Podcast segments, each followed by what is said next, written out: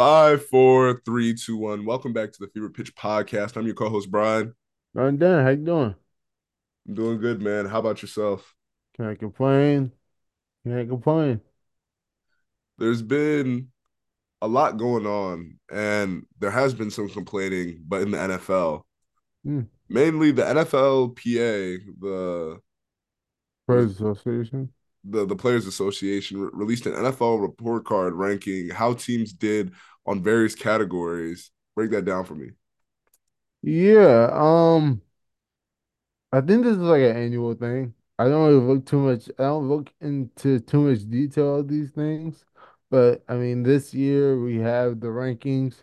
It breaks down a number of different factors, such as treatment of families, cafeteria food, nutrition levels, the locker room conditions, the training room conditions, the training staff, the weight room, the strength coaches, the team travel, the head coach, and the ownership are all graded on the A to F scale.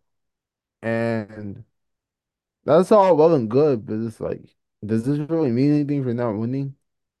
Mm. Because, like, for example, the Giants have a, the eighth best ranking overall, and they didn't even make the playoffs.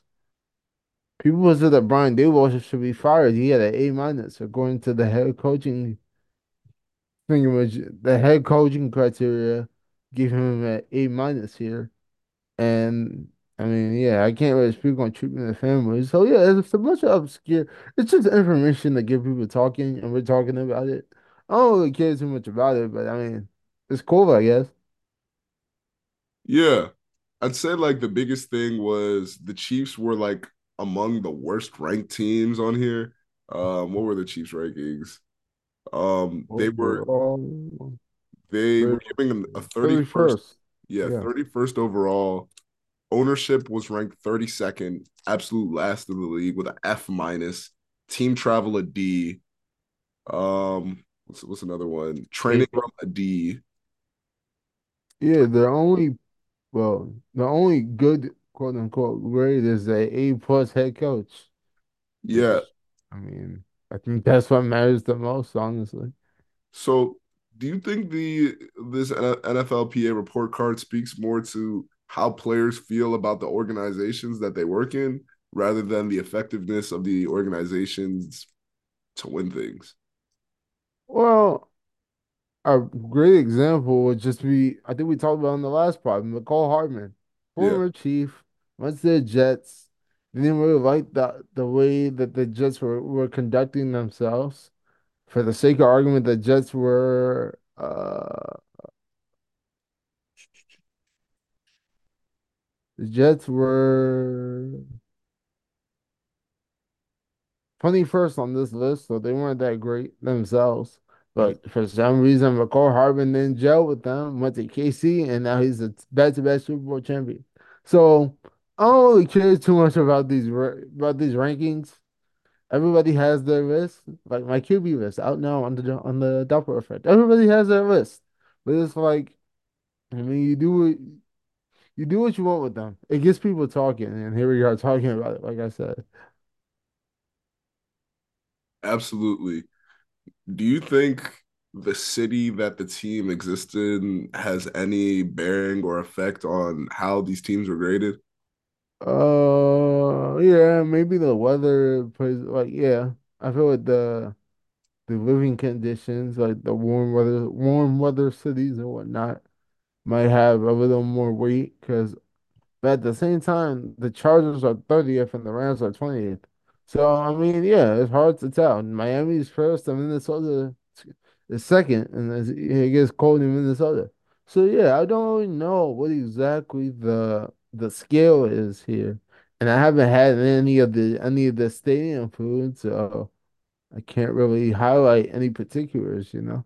hmm I see what you're saying, but but hear me out, right? Number one, you got Miami, right? Everybody knows Miami's fun. You know, they got A's across the board. I'm assuming because you know they like to have fun in Miami. Um, you go a little bit farther down, five, you got Jacksonville, another Florida team. Warm weather, the beach, good times, a couple alligators here or there. And you go down one more, You got the boys over in Levi Stadium. You got the San Francisco 49ers, you know, Big Tech City and Warren.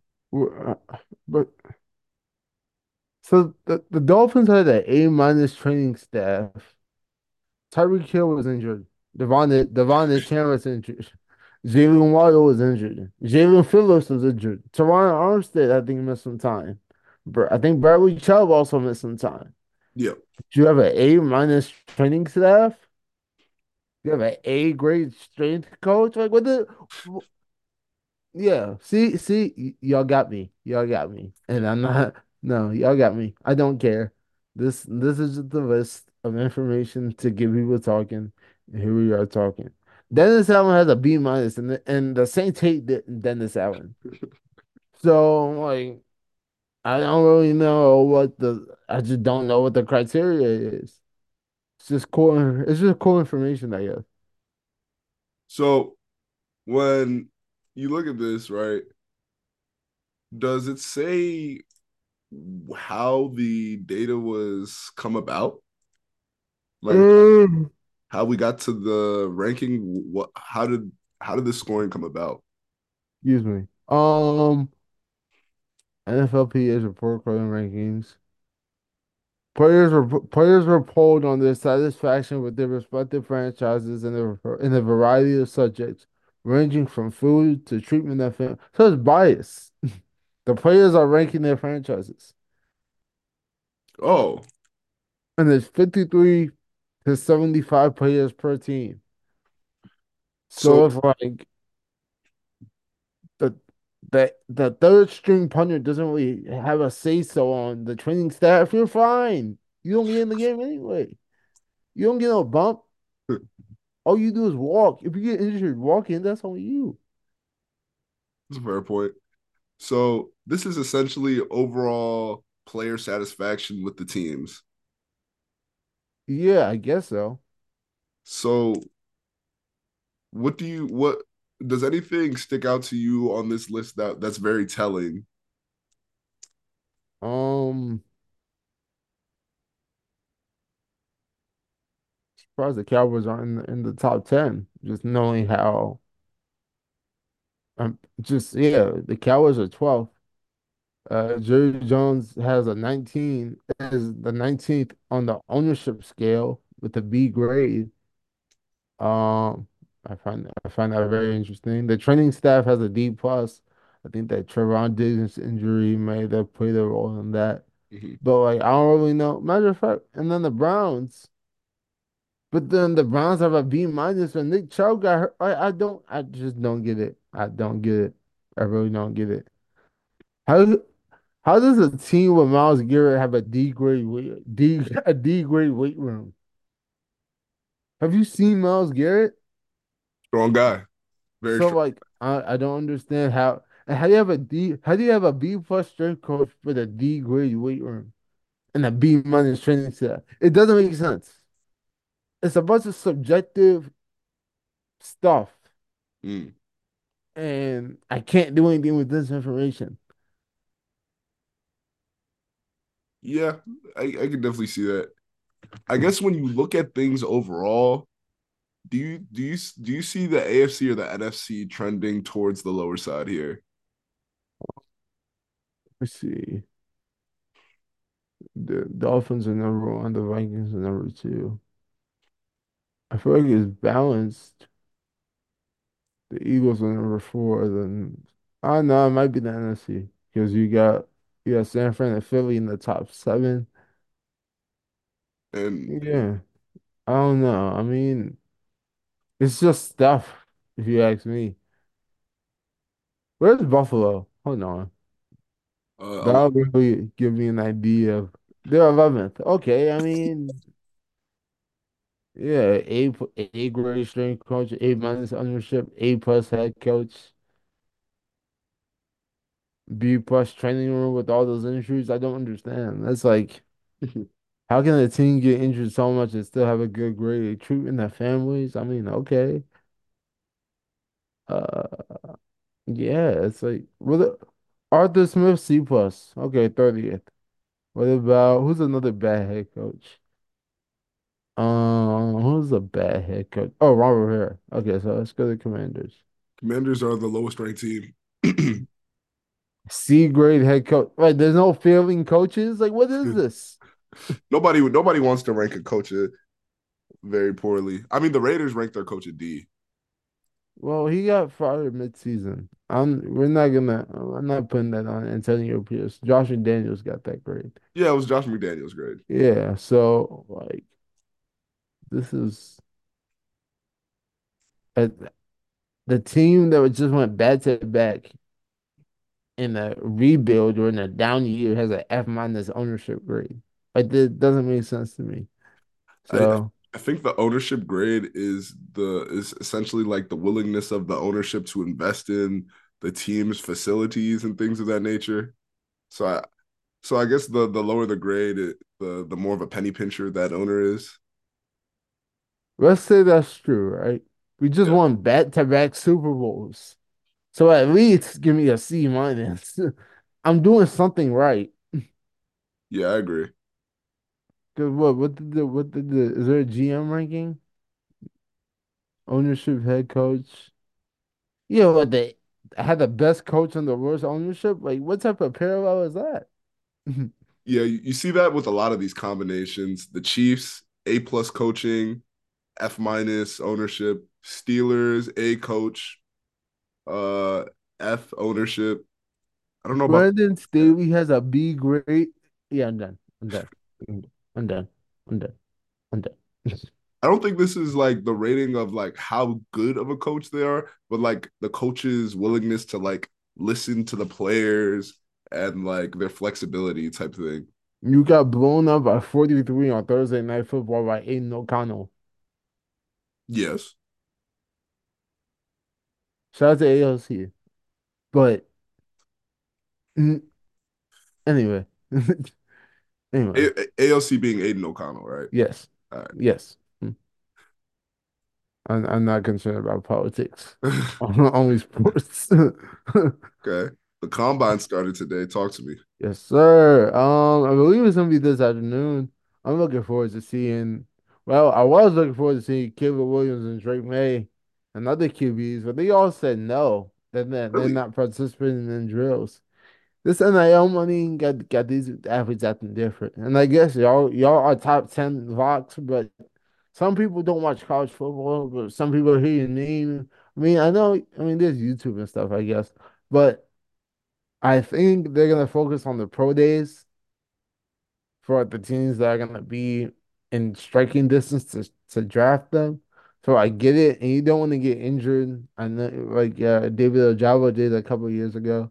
So I understand it, but bro, like, why are y'all just saying no? We want to see y'all throw, and you know, you feel me? Do you feel like the NIL has given a lot of these college players to opt out of a lot more things that they would traditionally do. Yeah, because it's like, why do a why do a throwing drill for free when I can do a, a commercial for a couple a couple million dollars? It's fair point. Do you think NIL is going to be bad for the league ultimately in a few years? I think I think is there's not a lot of I mean, to my understanding, because I need to do more research myself. But from from the from from the little knowledge I have, I don't think there's enough structure. I feel like if you're a dog, you're gonna get paid regardless.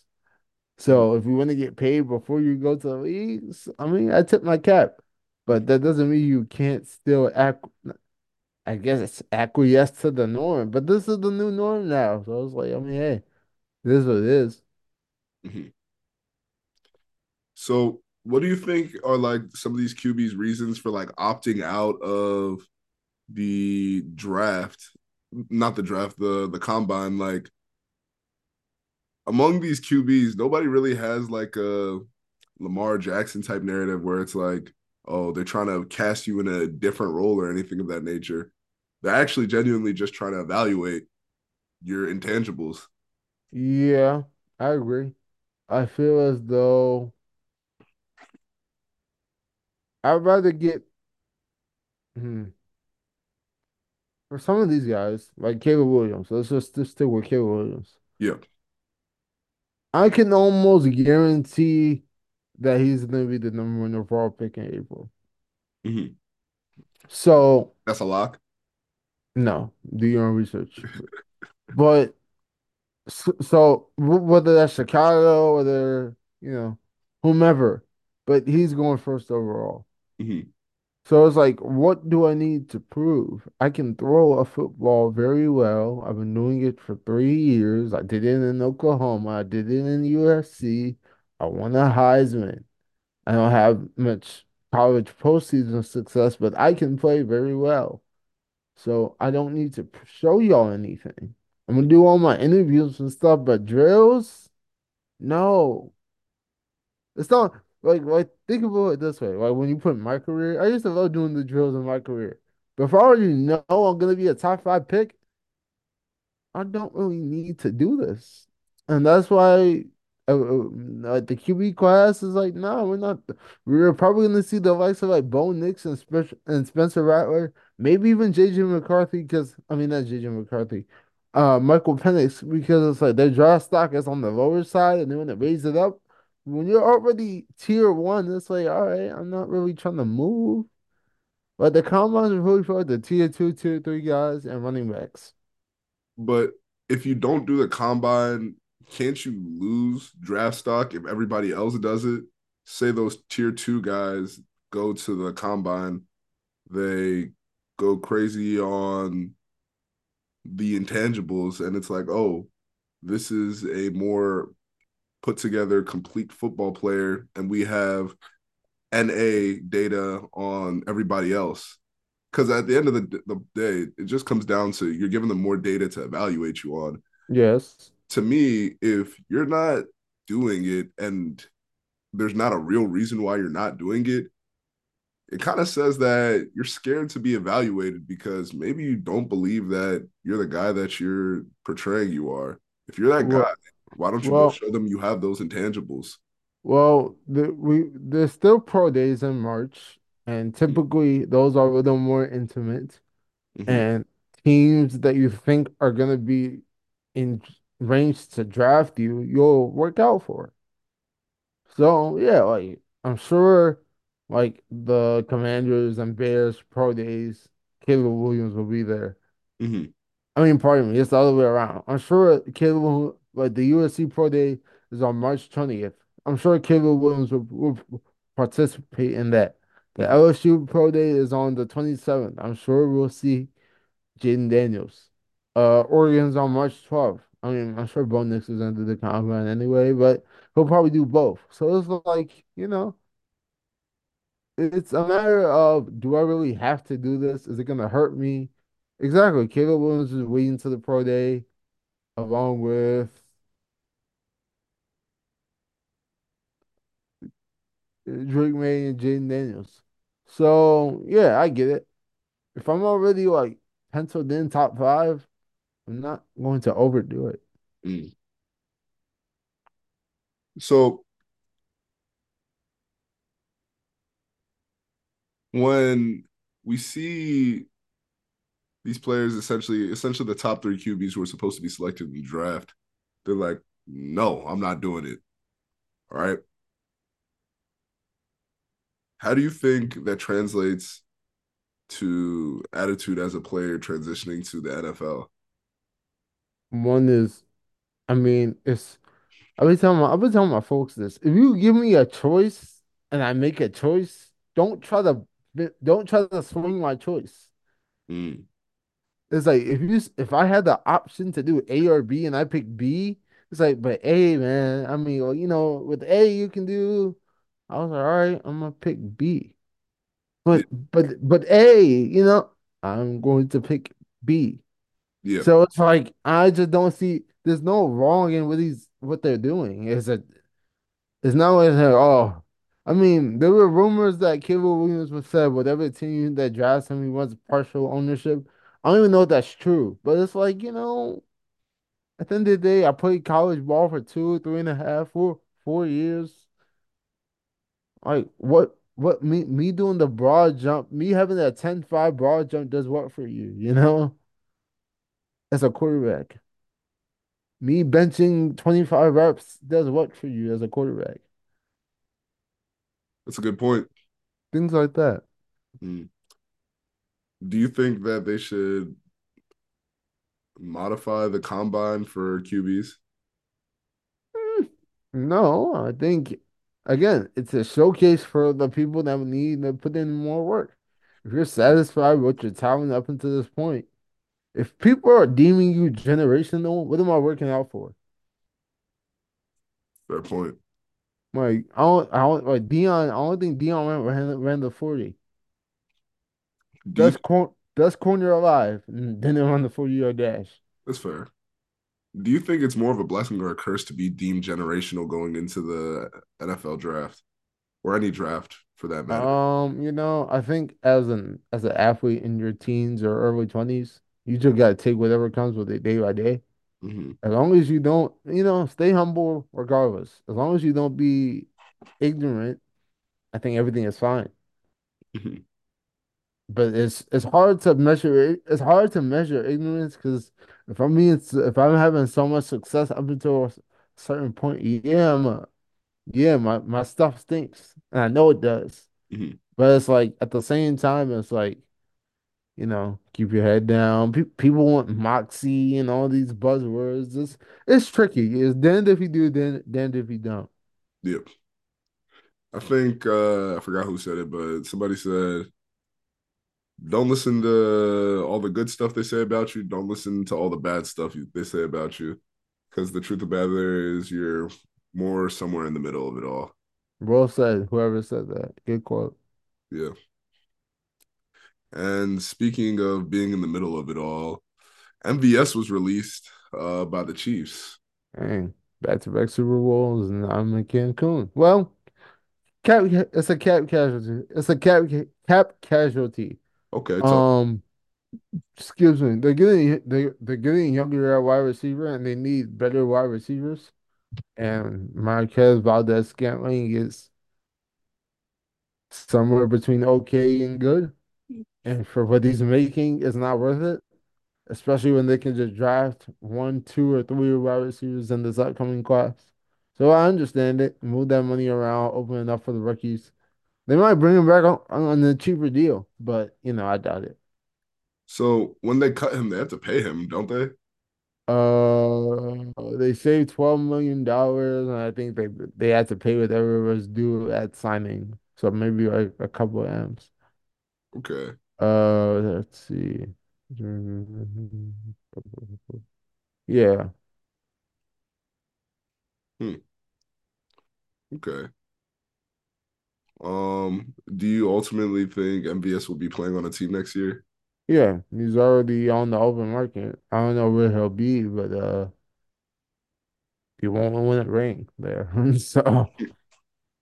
What what team do you think would be a good fit? What teams do you think should be eyeing him?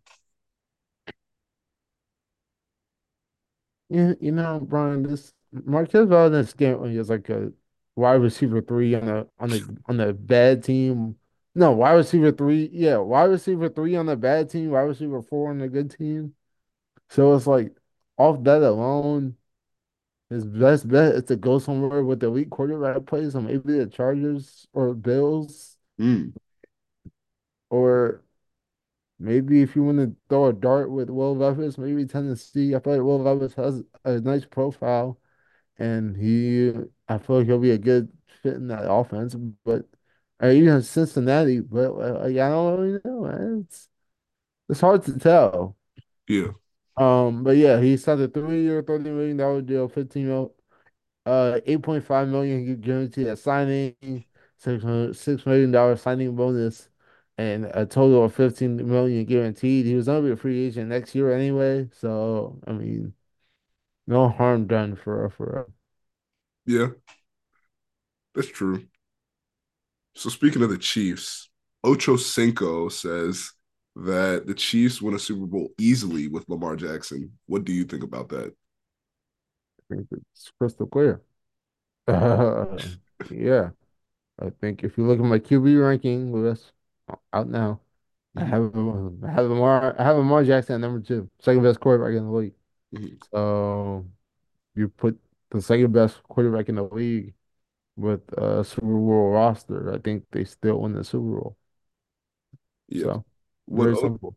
what Ocho highlighted the key thing here being that you're putting Lamar with Andy Reid, and Andy Reid is an offensive specialist, and especially with Lamar's ability, he'd be able to leverage his skills in ways that haven't been seen before. Yeah, I agree. Well said. Mhm. Shannon was adamantly, or as some people know him, Unc was, adamantly trying to disagree. You know, Shannon Sharpe has an opinion on Lamar Jackson that, I mean, is it valid? Yes. Is it a bit much? Yes. So it's like I don't really know how to really dictate. I think he's calling it down the middle, and the middle is a little slanted, no pun intended. So yeah, I think because when you measure him up against his peers, despite the two regular season MVPs, the postseason the postseason success is lacking. Mm, And as a three-time Super Bowl champion, I think your your your eyes are kind of set on the on the postseason mhm, in, in reference to to, to uh, Unk. So I mean, Josh Allen has been to an AFC Championship. He lost. Burrow has been to the Super Bowl. Mahomes Mahomes, and this is your first uh, AFC Championship. And you didn't play your best, so naturally, it's like, yeah, I feel like I'm at scrutinize you. I also think the media overall just has a little bit of extra wahala for Lamar Jackson. I don't know. I don't know why, but it is what it is. mm. Do you think that, like, where do you think Shannon Sharpe's vendetta came from? Probably lost the parlay. But in all seriousness, no, I don't know. I, I think it's like one of those things where you want the best for somebody, but it's like you do, it's easier said than done. Mm, And I guess he played with Elway. Elway was a very successful quarterback, and maybe he's just trying to vicariously deposit some of those intangibles into. Oh don't. It's it's, it's weird, you know. It's weird. I'm not sure if they have a, a relationship outside of the sports world, but I mean, yeah, mm, Unc is just being Unc. mm. Speaking of old heads, I got some hot takes for you. Right, let's change the temperature a little bit. All right. Tom Brady should still be in the league. He runs a faster 40 time now at 46 than he did at 22. Tom Brady know better. He doesn't need to be playing football anymore, man. Go ahead and be, go ahead and be a partial owner to the Raiders and just mentor Aidan O'Connell for me. Thank you. But hear me out. Hmm. Tom Brady's still better than the bottom third of quarterbacks, like right now. In theory, yeah. Honestly, where would you put Tom Brady on your list right now? Uh, based off what he did two years ago, I guess somewhere in that nine to twelve range. So that means he's still a solid starter. Nine to 12? That's good. This is like freestyle. I had to really analyze. Yeah, Brady is still Brady, and he he retired at a point where it looked like he can keep going, but eventually the wheels will. You know, it's like I know it's a little different for running backs, but it's like sometimes that that that that extreme. Okay, I'm elite, and I, I'm tearing down to like okay, and I just crash out to being trash. That can happen very fast. Like for example, I think Eli Manning. He was never he was never elite, but he was okay for a significant amount of time, and then all of a sudden he was garbage. Mhm. So yeah, he was a four-time Pro Bowler. His last Pro Bowl was in 2015. He had a losing record. Bounced back in 2016, went 11 and 5, and then at the last two years, I mean, he's still he was still looking capable. I'm not gonna lie to you, but it's like you know how how much longer, you know? Yeah, I definitely agree with what you're saying there. You um you don't want to drive the car till the wheels fall off.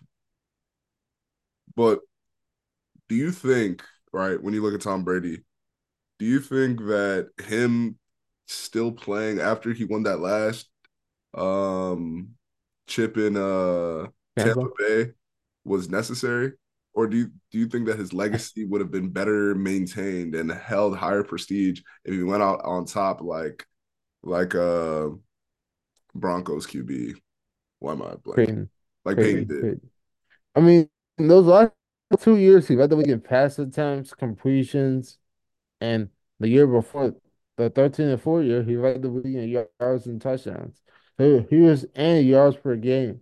So he was still definitely playing at the MVP level. Mm-hmm. My fault. He was still definitely playing at the MVP level. He was MVP runner up in 2021. So, I mean, you know, I've heard that divorce played a role in him just trying to move his mental somewhere else. Mm-hmm. It's like I gotta process I, I gotta process alimony and I gotta deal with Cameron Jordan second me and Brian Burns and you know, it's like I'm 44, 45. I got seven uh, seven of these things. It's like, do I really need to do more? That's a good point. That's a good point. Did he need to do more? Like I'm pretty sure he has that deal with Fox, 375 million for 10 years. I don't know when it when it kicks in, but he's about to be in the booth calling calling games at some point anyway. Yeah, it's gonna be that that I'm looking forward to because he's gonna start speaking a language that other commentators are gonna be like, all right. he said he just called that play and read it 375 perfectly. 375 million dollars just to speak, man. Mm, Hmm. yeah, he has that pedigree. He's worth every dollar. Speaking of players who are in that age aging class, second one I got for you is LeBron will win another ring before he retires. Yeah, I think he gets one more. I don't know when, but I think he gets one more. Honestly, it Um, might be this year. how, um, it could be. I don't see it being this year. I think that I think Denver might repeat. But again, he can very much it's very much a possibility. I think he retires with five. I don't know when he's gonna retire, but I think he retires with five. It's fair. And the reason that I say this is because the other night versus the Clippers, LeBron had a crazy fourth quarter comeback. I think they were down by like 19 or something in the fourth. Um, and let me let me see if I can pull up some of the information. He's hooping like he's 21 and he's almost 40 years old. Yeah, he spearheaded the biggest fourth quarter comeback of his career. They trailed by 21 in the fourth quarter, and LeBron had 19 in the fourth quarter to yeah. lead a 21 point comeback. Um, yeah, he went nuclear. I think he he's past his prime, but that doesn't mean he's still not good. Uh, he he is who he is, regardless of age. And the only thing he if he can stay healthy, that's all he really has to do is stay healthy. He ke- he keeps himself in top tier shape. He said himself he, he doesn't get tired. All he has to do is, to stay healthy. And I, I think let's see, if Bronny, I think he, I feel like Bronny would stay one more year, but if he doesn't, they're gonna play together the next year, and that's it, swan song. Yeah. And when LeBron gets that fifth ring, how does that affect the GOAT debate? He'll he's uh,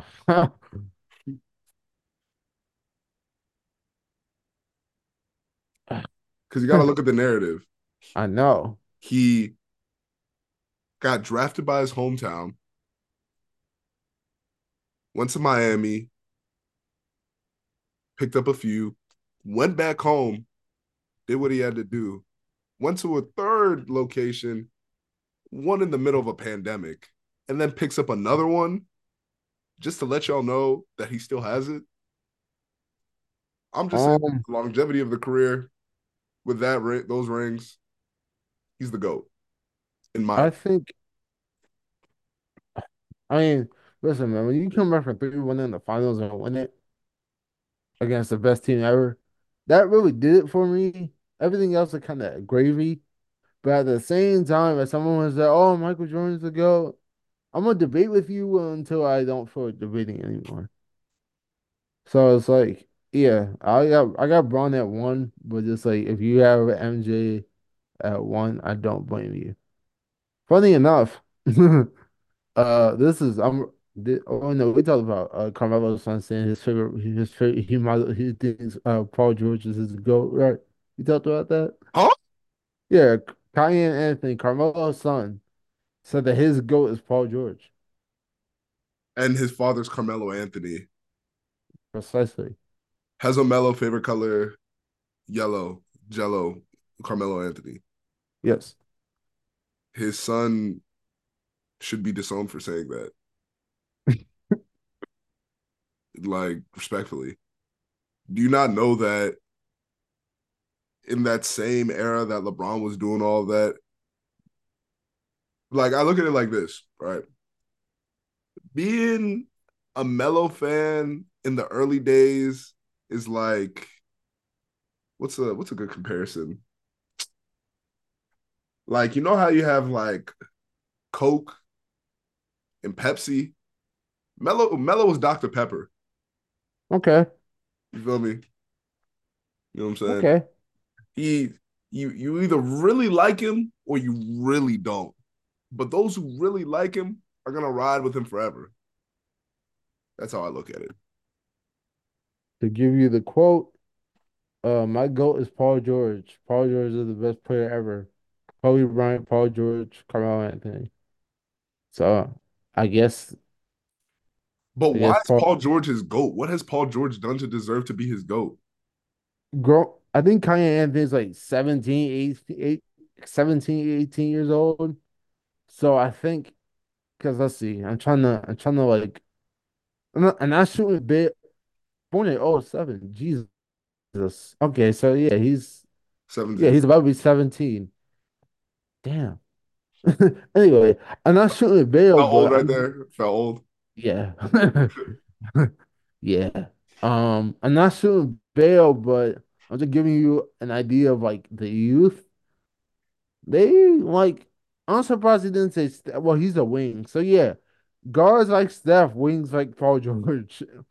Like after you like you were born after 04, yeah. If you're a guard, you mother you're getting after Steph. If you're a wing, you mother you mother you're getting after KD or Paul George. Not everyone can be seven foot tall, so naturally you just go to you should go to PG. Like give it ten years, people are gonna say that Wemby is their goat, which is fair. But yeah, like Bronny Bronny might mess around and say that Wemby's his goat in ten years. I don't disagree with Wemby being the GOAT in 10 years because uh well, this wasn't one of my hot takes, but I think Wemby will be the face of the league in less than 15 years. Actually, Oh less, yeah, less than 10 years, honestly. yeah, yeah. He's already there. Yeah. Um, but the next hot take I do have for you is have you heard of Max Struess or Struss? Yeah, yeah, yeah. Push for push for Cleveland. He used to play for Miami. Max Struss is more clutch than Curry. Hear me out. Well, first of all, his last you pronounced his last name right the first time. It's it's Strus. Struess? Oh, Yeah, Max okay. Strus. Okay. I was looking for some clarification. I don't know if you can see me see it in my face. Oh, I could. I, Oh, I, I mean, you already said you already said one reckless statement, so I just said, you know what? Go ahead, go ahead, be be reckless. Max Struess is more clutch than Curry. Let me explain to you. So in the Mavs game this week, in the fourth quarter, he had 15 points on five three pointers made, 100% field goal percentage in five minutes. Yeah, shoot or shoot. And he shot very well. He quite literally couldn't miss if he wanted to in that fourth quarter. And on top of that, the reason I say this is because we know Curry. Curry is known for not being able to finish at the end of the game. I'm gonna refute that, but I'll let you go ahead. Don't worry, Fourth don't worry. quarter, Put the apron on. if I'm a Warriors fan, Give Andre Iguodala the ball. Give Clay the ball. Don't give the ball to Curry because I know all of a sudden all the chef in him is gone. All of a sudden, he doesn't know how to play basketball when he feels the pressure. I don't know if it's maybe the noise. I don't know if it's the atmosphere, the ambiance. But Curry takes off his hat in the fourth quarter. in the fourth quarter. You know, Steph just hit the game winner two weeks ago. I'm talking about in the totality of his career. In his biggest moments, he's not that guy. Okay, Max Strus went four for thirteen the day after he hit that game winner. By the way, listen, let's look at the take. you said you, you, said in totality. Yeah, so in totality, I, am talking about Curry in totality. No, no, no, Strus, no, no, no. You gotta do a one. You gotta do a one to one. You gotta do Strus one-to-one. is young. Strus is young. He's time. He's and I think, and I and listen, I think he has that Ray Allen type of shooting ability that you would kick the ball to him in a game seven Q4 to hit a clutch shot to go up ahead, like how LeBron kicked the ball to Ray Allen. I think he has that pedigree, that, and I wouldn't anyway. be surprised if you find him on a team doing that in the near future. Don't be surprised if a team that is on the cusp trades for him. Don't be surprised if you see him on the Nuggets or the Lakers. You're probably must have must have done wonders with that with that buzzer beater because you you sound delusional, my friend. You know, you know I don't gamble, but I, mm. I just got to bring you a hot take, and you sound nuts. Just remember this day, you know. It's I remember he had a game winner. He had a game winner and went four for thirteen in twenty four hours. It Listen, was it was the second longest buzzer beater in NBA history, but still, that doesn't make you more clutch than arguably the best shooter that ever touched this planet. See, best shooter doesn't mean most clutch. You can be good at shooting the ball for three and a half quarters. Honestly, three and three fourth quarters. But it's what you really do in that those last few minutes that really matters, you know. Because there is there's a metric that go ahead. Do you measure a player by just their overall stats, or do you measure a player by how they perform in those key moments? LeBron coming back from that 3 1, that game seven, the block he had on Iguodala that saved the game and allowed him to kick the ball to Kyrie to, to, to go ahead. Damian Lillard. Okay. ISO. Paul George. Step. Trigger Trey. Game seven versus OKC. And Damian Lillard looks at the camera like, come on, guys. You know you knew what time it was. It was Dame time. So you know, you can measure clutch basketball now. Like there's a metric. Oh. And Steph has a 50% three point percentage in the clutch. he has 10 more made threes than anyone in the clutch. And he's tied for fourth best amongst 50. What's this? What's this? What's the stat? Uh, give, give give us some more information. Okay, so let me see if I can get the fullness of the. Mm-hmm. So according to an NBA article posted last month, well, going on two months now. Mm-hmm. Um, Steph Curry is among the top top clutch performers. Uh, uh, you know, they had a clutch player clutch player of the year award this past year, won by De'Aaron Fox because he scored more in the clutch and he had a high field goal percentage in the clutch. But this year through Tuesday, uh, Steph has the most points in the clutch right now with 113, and That's five more than any other team. Oh no, the Warriors have played in five more games in the clutch than any other team. Uh, he's made about half of his shots, 50% of his threes, and he's 97% from the free throw line in the clutch, which is the best among 28 eligible eligible candidates. Uh, so I believe it's like field goal percentage and a bunch of different things within the last like 90 seconds of the of the game or something like that. I'll get the exact metric for you in a second. But the man has four chips and he could he could have had five if that Raptor series went another way. But yeah, I'm not yeah, Max Strus, no. No.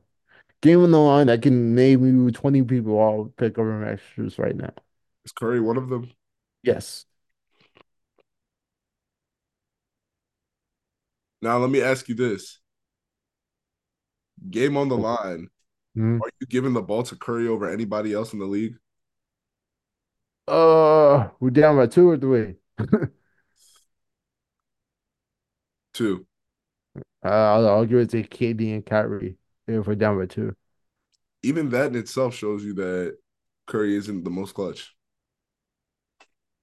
Okay, that's fair. You agree? But I think he has more clutchness in his wrist than Max Strus has in his entire career. I'm mm. working off hmm. the potential of what Max Strus can be. I, I see good ball when I see it. All right. When this man goes two for nine again, I'm gonna give you a call. That's Okay. not that's not hate, by the way. I'm just being I'm just It, it, kidding. it sounds like hate. It It's sounds not hate. It's not hate. I'm just giving it on it. When he goes two for nine, I'm gonna call you. hmm. Okay. All right. Change the temperature for us. Hit us with some cold facts. You know PJ Tucker, that the NBA's best sneakerhead. Oh yeah. He He, hasn't scored a point since November 14th. uh, a point of what? Basketball? Yeah, he hasn't registered a point in any capacity since November 14th. Has he been playing? Played nine games, he hasn't scored Has he been anything. minutes or? Well, you played nine games, so yeah, you get minutes. Hmm. So what's he out there doing? Cardio. To- Tony Snell type? Yeah. Ah, that's what she did there. Um, yeah, pretty much. You know, he was he was on the he was in uh, Philly for a little bit, and when he got he got traded with James Harden to LA, and it was just an ill fit. He probably he probably requested a trade, which is a no go. Got fined 75K, and he's been and void on that roster ever since. So he's just whittling away. Kind of like um I'm drawing the blank, I'm drawing the blank. There's some player that was just trying to get out of Dodge and they just wouldn't let him go. I can't think of his name right now. But yeah, he wants to get out of there by any means. Hmm. Was it Eric Gordon? It might have been Eric Gordon when he was when he was with uh, Houston. Anyway, it doesn't matter. But yeah, he hasn't registered a thing since over the last yeah, since November 14th. So basically since the start of the season. So he's really just out there doing cardio. Yep. So PJ Tucker is 38 years old. Do you think it's time for him to call it a career? Uh yeah, I would advise him to just not even Yeah, I think you made a if you, the the amount of sneakers you have, I know you made enough money in your career. Go ahead and be a podcaster or something. He's Career. a he's a really he's a really good storyteller. He was on podcast P or one of them player podcast, and he was he was giving it up. So yeah, he's entertaining. No, no, no, it was Club 520. Shout out uh Jeff T. So yeah, I feel like he could venture out and do other things. You played a long time, you won you won the championship, and Right now, I don't think there's more for you to do. He was trying to get traded somewhere and they just couldn't find a suitor. So now it's like, all right, bro. I don't know, man. He's taking time off to reset his mindset. So he's so he's in his he's in his like Calvin Ridley bag. Mm. Respectfully, that wasn't hate. Um. So yeah, we'll see what happens. Hmm. I think that PJ Tucker, it might be time to pack it up, but when you really look at his career in totality, he got drafted and then he went to Europe for like six, seven years and he made a comeback. That's actually pretty impressive. Yeah, right back back. He was the Israeli MVP yeah, and the German MVP yeah, and a Ukrainian Super League All Star. yeah. And he was Big 12 player. He was Big 12 player of the year as a freshman. Oh, no, no, no. No, no, no. First team. Okay, yeah. He was Big 12 player of the year in '06 at Texas. I think he played with KD in college. Hmm. So, yeah. So I think the funniest thing also about PJ Tucker is there's an account, a Twitter account tracking uh, whether he'll score or not. word. Did PJ score is crazy. At did PJ score? If you guys want to stay up to date on whether PJ Tucker scores any points, That's crazy. I don't think he's a bad player. I think he's just old. He's 38. Can you imagine jumping up and down for 38 years? His knees have to be cooked. There's no amount of footwear that can disguise aging and deterioration. Not everybody's Did, LeBron. did PJ score is insane. All right, what else you got for us? Oh, oh, Caitlin Clark. Uh, you know, you know her. Many people do. She's 17 points away from breaking the all-time scoring record in college basketball, male or female. The record was held by Pistol Pete, Pete Maravich, and she's 17 points away from breaking it. Is Caitlin Clark the greatest NCAA athlete we've seen, period? No, if we're including all four college sports, no, absolutely not. Oh, oh, And oh even in basketball, basketball, basketball, just basketball. no, Okay. Is she, no. is she the greatest woman basketball player? I'm not gonna say that. She hasn't even won the national title, I don't think. Hmm. I just think she can shoot the weather off the ball, and not many people can do that. So, so what what would you put her player comparison as? I don't watch enough WNBA to do that, but I mean, you you see the stats, you see the numbers. I mean, yeah, well, she's the all-time leading scorer in women's Division One basketball. AP Player of the Year, two-time unanimous All-American. Uh, let's see who she models her game after. She drew inspiration from Maya Moore. So I guess that's where I'll not no no no no not putting that on record. Y'all not ready to kill me in the comments. I don't know. I I was about to don't say I don't even know how my board play. I'm not gonna lie to you. Yeah, y'all not about to kill me in the comments. My Maya Moore got Maya Moore got active at UConn and and when she was in the league. But still, um she's a bucket. So she she models her game after after buckets. Okay, yeah, that's valid. So, if she when she breaks Pistol Pete's record, we have to call her the best basketball player of all time. Who's we? She she's statistically she's the goat. You speak French? Why do you disagree there? Have you? Well, we weren't alive, but I want you to just look up what Kareem Abdul-Jabbar did in college. Kareem Abdul-Jabbar. Can you can you enlighten us while I Google? Yeah, so the captain, Kareem Abdul-Jabbar, he went to UCLA and he did absolute damage damage before he went first overall. And before college, he went to Power Memorial and he was undefeated there. He was uber, uber talented, three-time NCAA champion, back to back to back times. Final four most outstanding player of the year, most outstanding player back to back to back times, consensus All American back to back to back times, and National College Player of the Year back to back to back times. So don't like like why are we talking about Caitlin Clark as the greatest anything? Like I That's not regular territory. That yeah, yeah.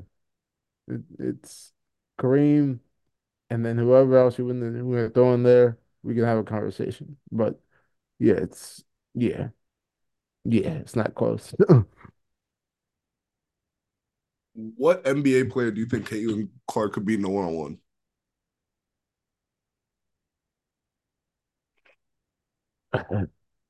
Tobias Harris. That was a that was a, that was a joke. Um, um, let me be serious. Um, probably Because she can hoop. Somehow yeah, she yeah, might be yeah. able to go into the NBA if she wanted to.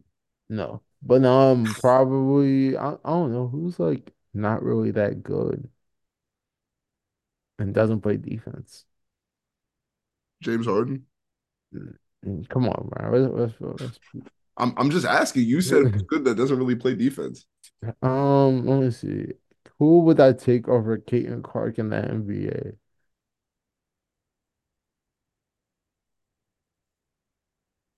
Uh, I guess Killian Hayes, who just got cut, or Dante Exum, maybe like one of them, just one of them Dante over, Exum. Okay. one one of them overseas. When I don't want to call y'all bombs, but yeah, overseas drive busts that didn't really pan out, You can like call it Mario, it. It's okay. like like Mario Hezonja or something. Yeah, I'll take Caitlin Clark over Mario Hezonja. I don't even think he's in the league anymore.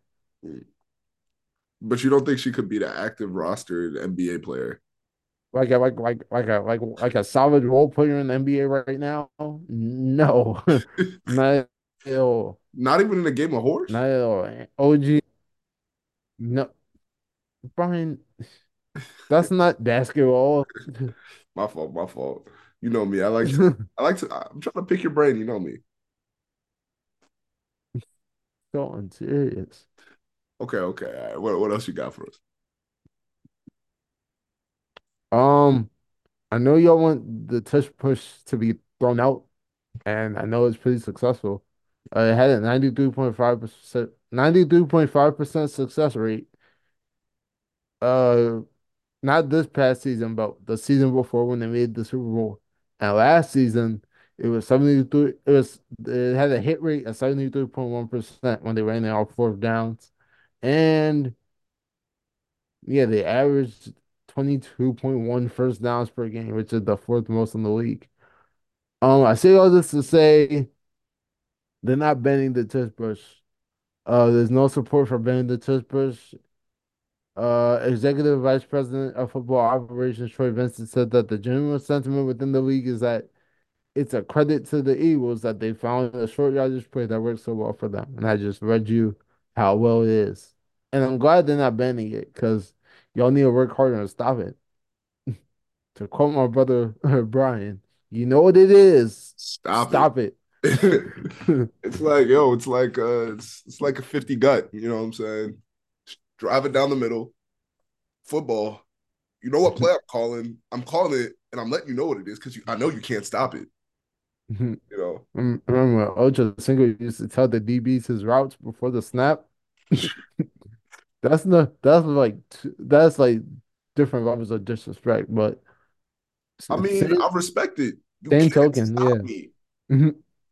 One time LeBron um during the finals, uh a Heat player uh forgot the play and then LeBron told him the play that he was supposed to run. Like stuff like that is just cold to me. It's like, Yeah, yeah. I, I I remember that in the bubble, yeah. Mhm. yeah. But speaking of basketball, talk to me about what's going on in the NBA right now. Um, do we talk about that Pistons Knicks game? We did not talk to me. I don't know, like recently I talked about how the Knicks are looking good, but y'all got into a sweat fest with the Pistons, and y'all low key should have lost that. It came down to the last second. Uh, there was a lot of missed calls according to the Pistons, and they ended up getting the W. But it was it was just looking very, very, very unchy to say the least. Monty Williams was pissed. He said that was the absolute worst call of the season. No call. Enough is enough. He done it the right way. He called that loss an abomination. Hmm. Um, just so you know, Monty Williams is the highest paid coach in the NBA right now. He's coaching a rebuilding Pistons team who lost like 25 in a row. So yeah, it's bad. It's bad in Detroit. And they're trying to blame him. I don't like it because that's home team. Shout out to Coach Monty. But it's it's really, really bad in Detroit. And it says, according to ESPN, the crew chief admits to a missed foul call that should have been called on the Knicks. First and foremost, I just want to commend the the ref for admitting that he missed a call. I've never heard a ref admit they missed a call in my life. Oh no, they, they do after the fact. I don't know what the point is of doing it after the fact, but yeah, But the what this so did the missed call result in did this game come down to the last play or something?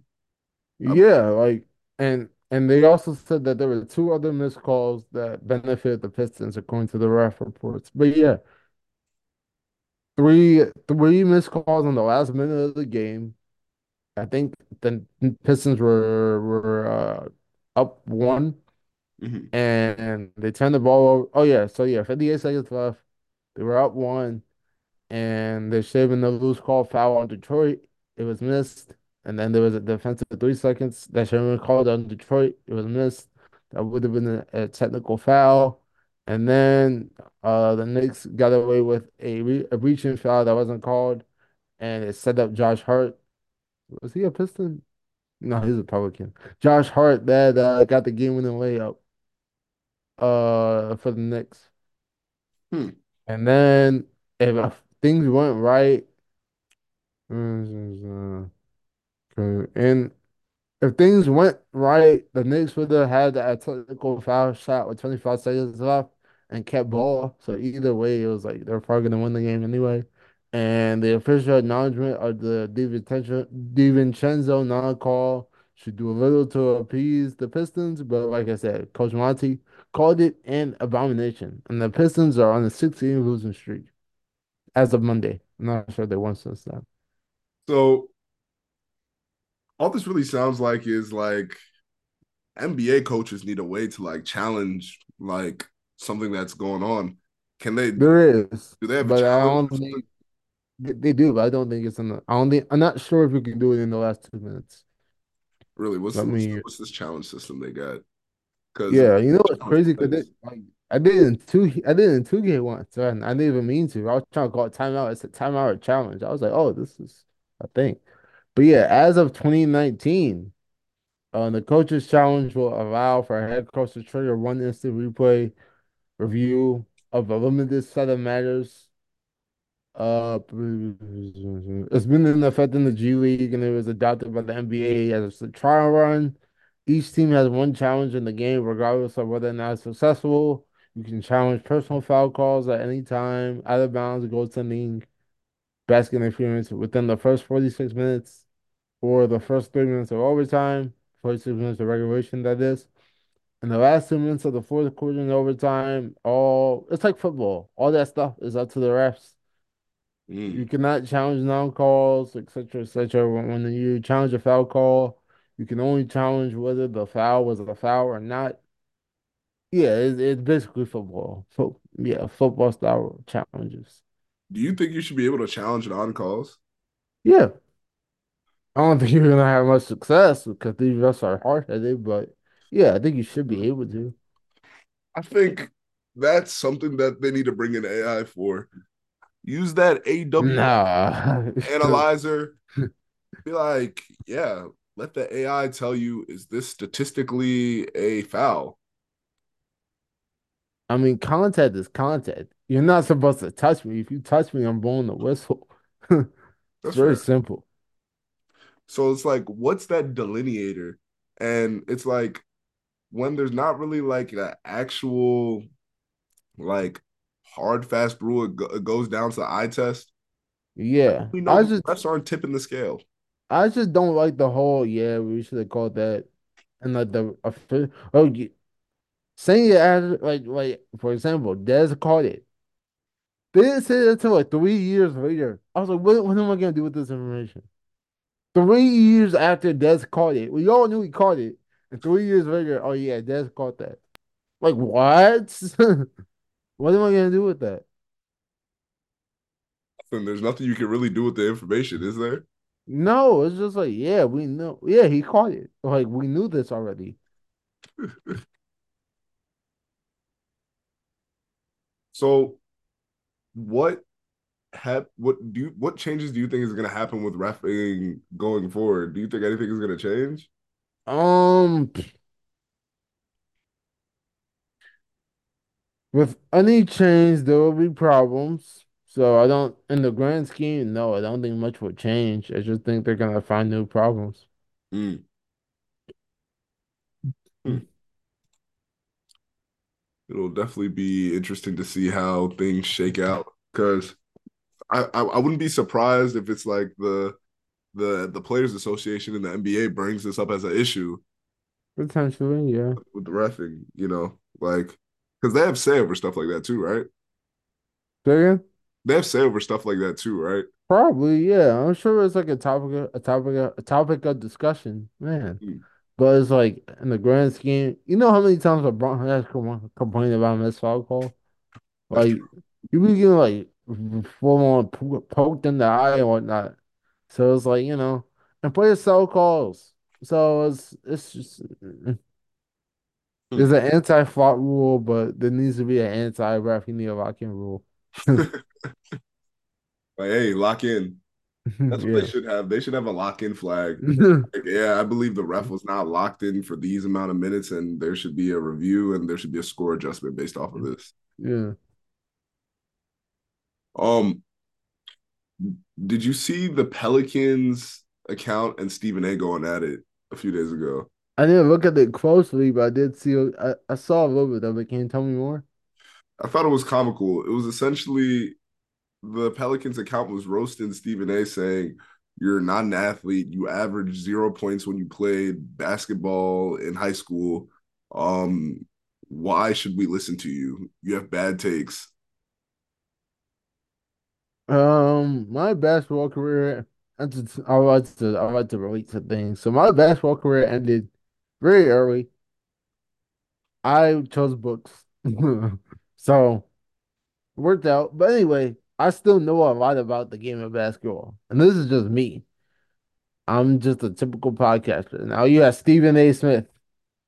Cover. He's written for I think a slew of different productions in Philadelphia, New York, North Carolina, etc. He's covered the likes of MJ all the way to Wemby. I trust his opinion enough on basketball to at least say, okay, I see where I see where you're going, you know.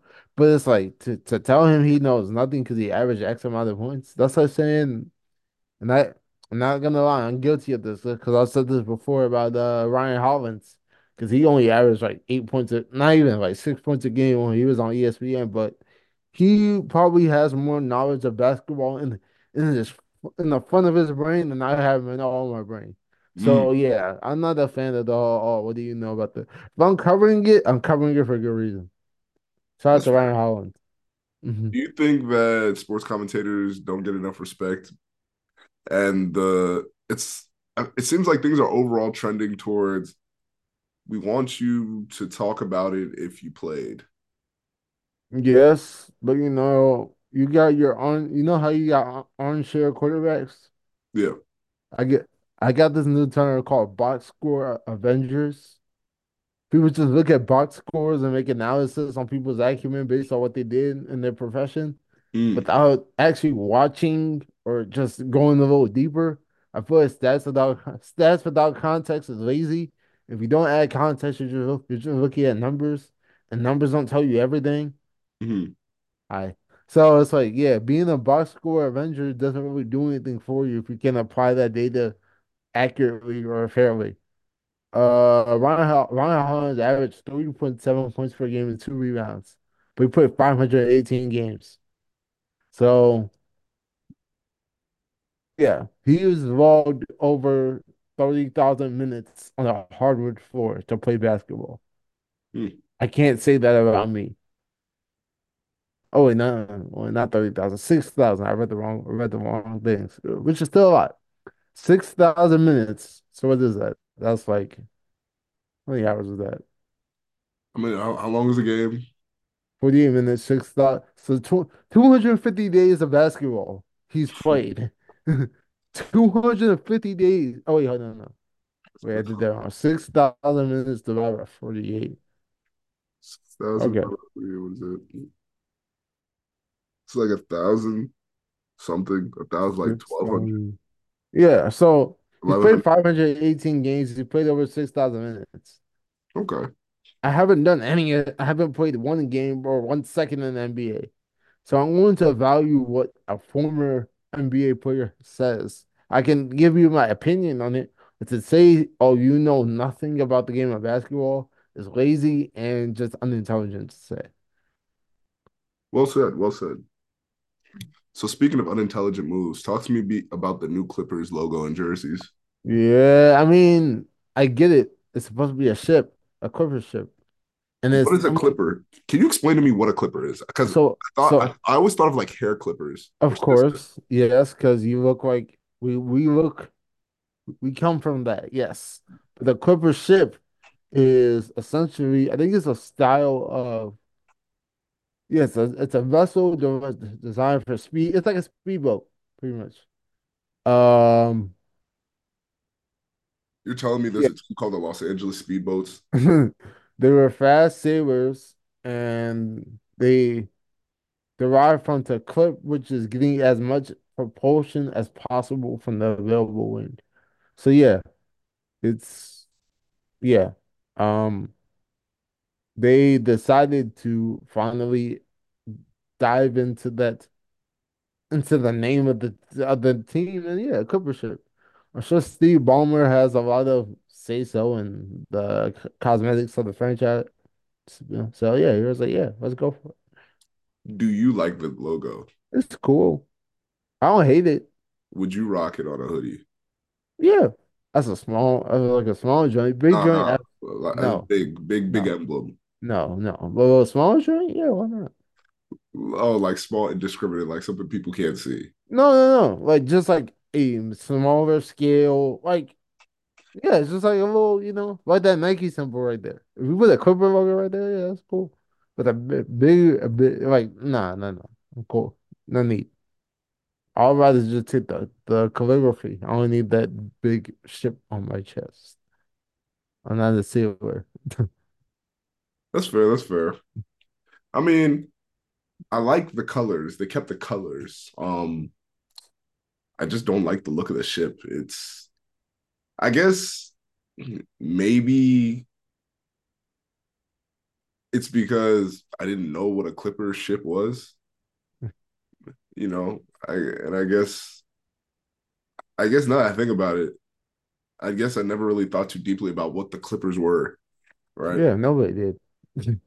Yeah. Yeah, a naval ship, aka a quiver, what the team is actually named after. Which with basketball lines etched into etched into the hole inside the sea, which is Hmm. like doing with the compass lines. It's it's very creative and very thoughtful. But you know, I wonder what creative it is agency what it they hired for this. Do you think any AI was used to design this?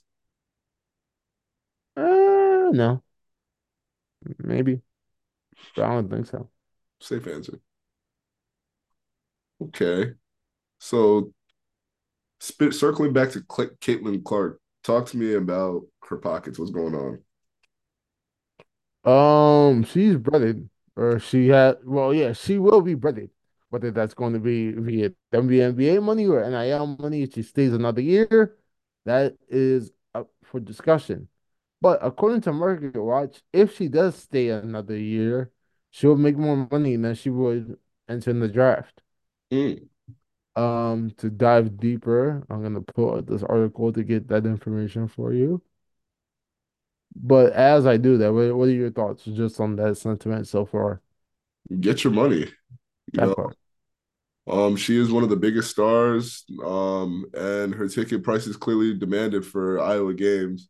Like what, almost five hundred dollars for a ticket to the game. So I'm not surprised she's getting these big NIL contracts and things of that nature. And I wouldn't be surprised if she stays another year to keep raking it in.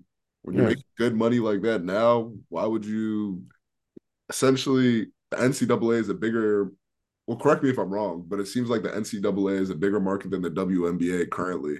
currently, yeah, probably. So you're essentially going from a a bigger market to a which I don't know how that happens. How is the professional organization a smaller market than the collegiate organization? That's like the NFL being smaller than college football. It just doesn't make sense. Well, the difference is, I think the WNBA was founded underneath the NBA. It's like, Mm-hmm. hey, we're doing this too. And it's like, you know, you look over and it's like, oh, okay.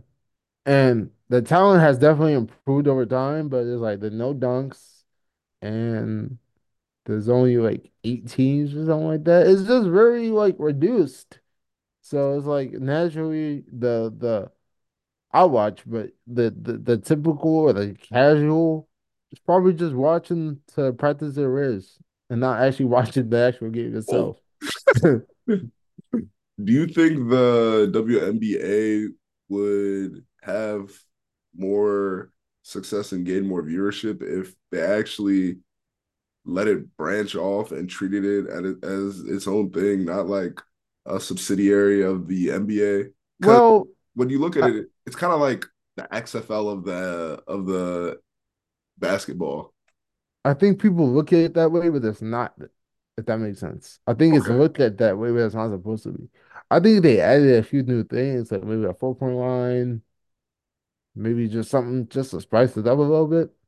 I feel like it would help, but yeah, I think it's it's on the uptick. They have a Vegas team that helped, and they won the, they won the ship, and yeah, the Las Vegas Aces are a super team. We talked about that before. That's a loaded roster. So yeah, I mean that that helps ma make a super team, and then your num- your numbers will go up, and they did. Mm, that's fair. Speaking of super teams, let's talk about some super players. Uh, Paul Pogba, um, Juventus midfielder, has been banned for four years after he was tested positive for doping. Uh, yeah, so essentially he was taking performance enhancing drugs to allow him to perform better on the football field, uh, football being soccer uh, field. And uh, Pogba uh, he'll serve the full length of the, of the suspension, and it seems like it'll be a likely career ender. What do you think about that? Damn, for real? Yeah, it's it's four years. He's thirty. How old is he? Thirty something. Yeah, he's thirty. You know what I mean? Hey, um, in life we make choices. Thoughts? Sound like my, sound like my father right now. Um, and you gotta live with the consequences that go with those choices. Fair.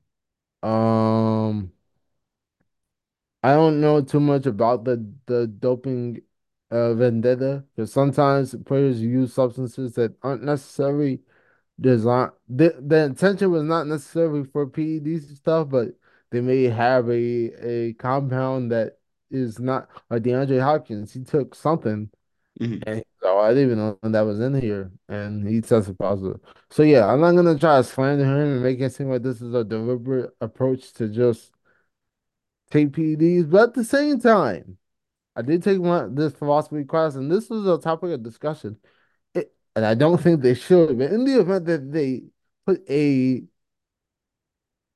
restriction, but not a ban on PEDs, wouldn't that product get better? Like, example, for example, baseball, right? Mm-hmm. Because I feel like baseball players take PEDs all the time. If you're a baseball player, you, you shooting up a little bit, I'm sure you're gonna be hitting 600, 600 foot home runs Is it feet or yards? I think it's Feet. feet. 600 feet home runs, like clockwork, which will drive up viewership and drive up numbers. I, again, I'm not advocating for it. I'm just, you know, being a contrarian for the sake of podcasting sake.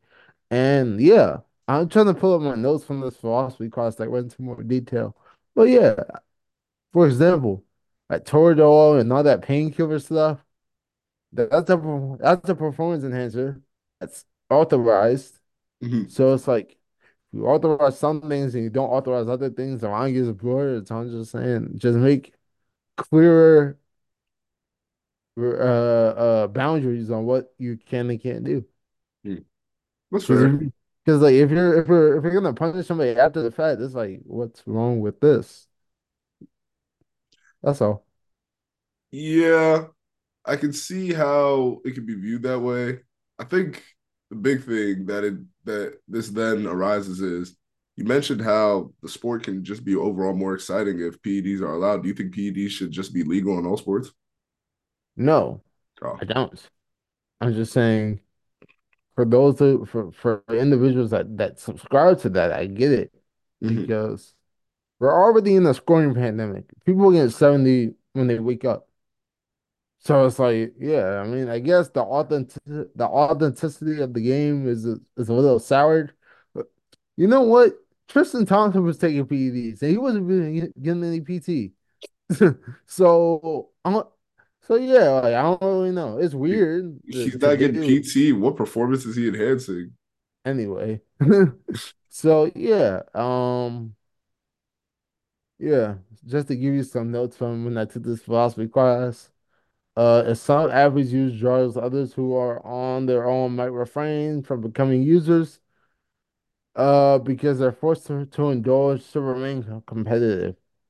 Um, perhaps the difference is that training, well, yeah, PEDs may endanger your health long term, but you can make the same argument about, about, you know, training or things of that nature.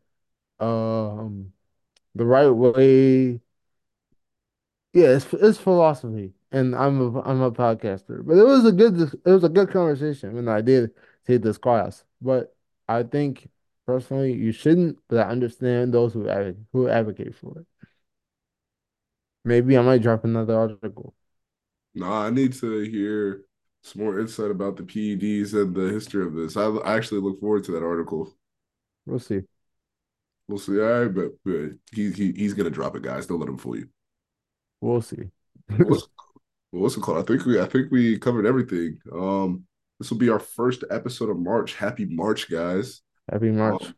We're making brackets very soon. Be on the lookout. I might oh even yes, I might even open up a Discord so y'all can talk trash. We got we got things in the tuck. I just need to make them happen. you And of you want to offer a prize? Yeah, we can hey, talk we'll see. We'll see. We'll see. March Madness bracket. We'll. Yeah. yeah. Raise the stakes and the temperature. Why not? Yeah, but uh, go, go ahead, finish up what you're saying before we close out. But yeah, um, Also, you know, if y'all have suggestions on topics that you want me to cover in the Doppler effect on my as I write articles, let me know. I want to, you know, I want to give you give what the I want to give the people what they want. So if you want my my thoughts and opinions on some things I may not cover here all the time, I'm down to write about it. So give me some time. And for the for the individuals who reached out to be to be guests on our show. Be on the lookout. We're gonna get you slotted in in due time. So I'm looking forward to it. Yes, sir. Yes, sir. Well said. Well said. Thank you guys for listening to this week's episode of the Fever Pitch Podcast. If you aren't already, follow us on Instagram, subscribe to us to, on YouTube, hit the notification bell if you're listening to us on podcast audio only. Leave a five star review and let us know what you think of the podcast. And like Dan said, please, if you have suggestions or you just want to reach out to be a guest, reach out to us, DM us, hit us on email. We'll get back to you and we'll get you slated in. We want to hear what you guys think, and we want to really expand this syndicate with your hot takes and cold facts because I know there's some hot ones you guys got out there. But as always, thank you guys for listening to the Fever Pitch podcast, and we'll catch you guys next time. Peace. Take care. God bless.